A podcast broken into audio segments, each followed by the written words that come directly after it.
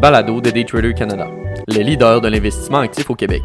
Cette semaine, votre billet boursier vous est présenté par Nicolas Gauthier. Bonne écoute. Avant de commencer, petit avertissement. Le contenu de ce balado, les données financières et économiques, incluant les coûts boursières ainsi que toute analyse et interprétation de celles-ci, sont fournis à titre d'information seulement. En aucun cas, elles ne doivent être considérées comme étant une recommandation ou un conseil d'acheter, de vendre, de vendre à découvert ou poser tout autre acte envers toute valeur mobilière, tout instrument dérivé ou tout actif ou classe d'actifs quelconque. Bonne écoute! Billet boursier pour la semaine du 8 mars 2021. Donc débutons avec notre premier sujet. Qu'y a-t-il dans le nouveau plan de sauvetage américain? Le programme de secours de 1,9 billion de dollars de Joe Biden pour contrer les effets économiques de la pandémie de coronavirus devrait être autorisé d'ici vendredi. Ceci marquera une étape importante dans les 100 premiers jours de l'administration, alors que le nouveau président cherche à atténuer les retombées de la pandémie de coronavirus et à redémarrer l'économie américaine. La Chambre, qui est contrôlée par les démocrates, a adopté l'American Rescue Act, le deuxième plus grand projet de loi de relance économique de l'histoire des États-Unis, pour la première fois le mois dernier. Le projet de loi a ensuite été révisé et approuvé par le Sénat lors d'un vote en ligne le week-end dernier. Il devra être à nouveau approuvé par la Chambre avant de pouvoir être envoyé à Biden pour sa signature finale. De cette façon, le projet de loi mis à jour comprend une nouvelle série de paiements directs pouvant atteindre 1400 USD pour la plupart des adultes américains. Il s'agit d'un complément hebdomadaire pouvant atteindre 300 USD en allocation de chômage fédéral, 350 milliards US supplémentaires d'aide au gouvernement des États et locaux et une expansion du nombre de crédits d'impôt. Enfin, dans un discours prononcé mardi soir, Janet Yellen, la secrétaire au Trésor américain, a lancé l'un de ses appels publics les plus poussés en faveur du projet de loi, affirmant qu'une expansion budgétaire à grande échelle stimulerait l'économie américaine et atténuerait les impacts de la pandémie sur le revenu des ménages.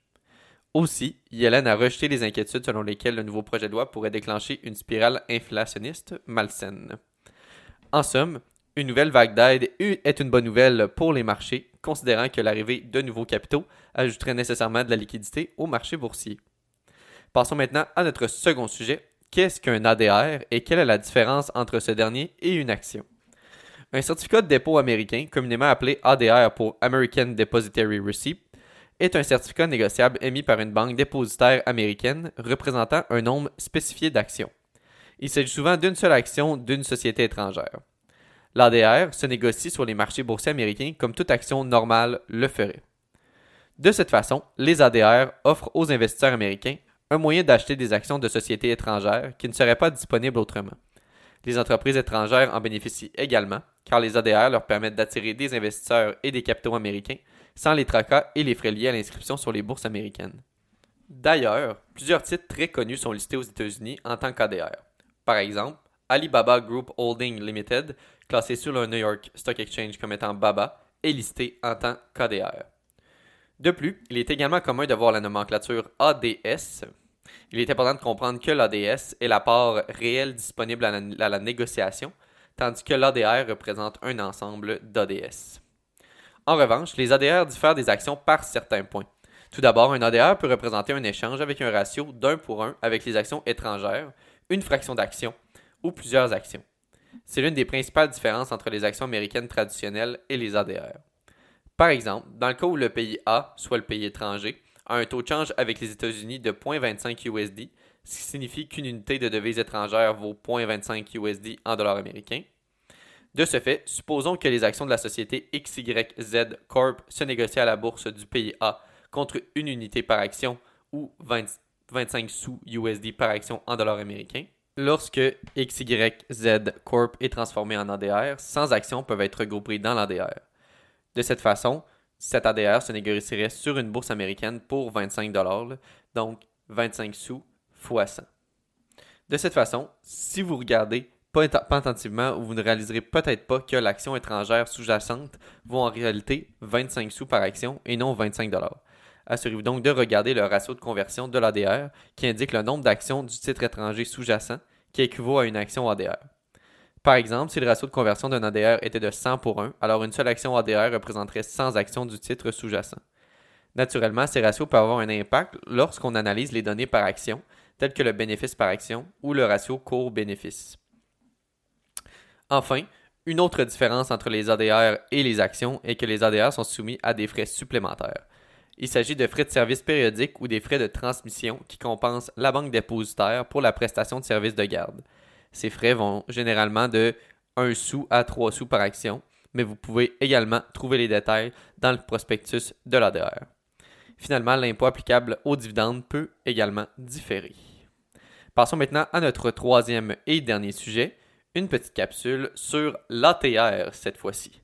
Donc, l'ATR ou Average True Range est un indicateur d'analyse technique qui mesure la volatilité du marché ou d'un titre en prenant en compte le mouvement moyen de ce dernier dans une période donnée.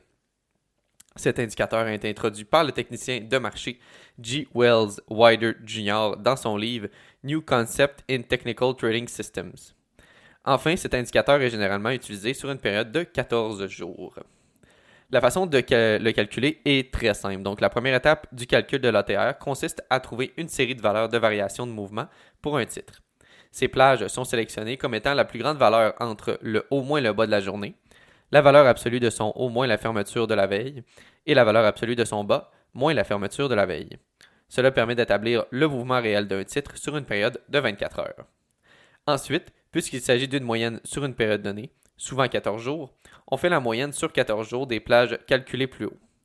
Le calcul de la moyenne se fait en additionnant l'ensemble des plages de données calculées plus haut et en les divisant par la période choisie. Pour la TR14, il choisit de 14 jours, 14 minutes, 14 secondes, donc c'est toujours 14 périodes dans ce cas-ci. Enfin, les négociants actifs peuvent utiliser des périodes plus courtes que 14 jours pour générer plus de signaux de trading. Par exemple, supposons qu'un négociant à court terme souhaite uniquement analyser la volatilité d'une action sur une période de 5 jours de bourse on peut mettre l'ATR sur 5 jours. En revanche, plus, de signaux peut aussi mener à plus de faux signaux, naturellement. En somme, les négociants actifs peuvent utiliser l'ATR de plusieurs façons. L'une de ces utilisations est lors de la création de stratégies d'options bidirectionnelles. En effet, il peut être intéressant de balayer les titres en fonction de leur ATR pour maximiser les chances de mouvement sur des stellages élargis, communément appelés strangle en anglais. Ensuite, l'ATR peut aussi être utilisé pour balayer des titres ayant le plus important mouvement pour de la négociation intra-séance et multi-séance. Merci beaucoup d'avoir écouté le billet de cette semaine. C'était Nicolas Gauthier pour le billet boursier de Daytrader Canada.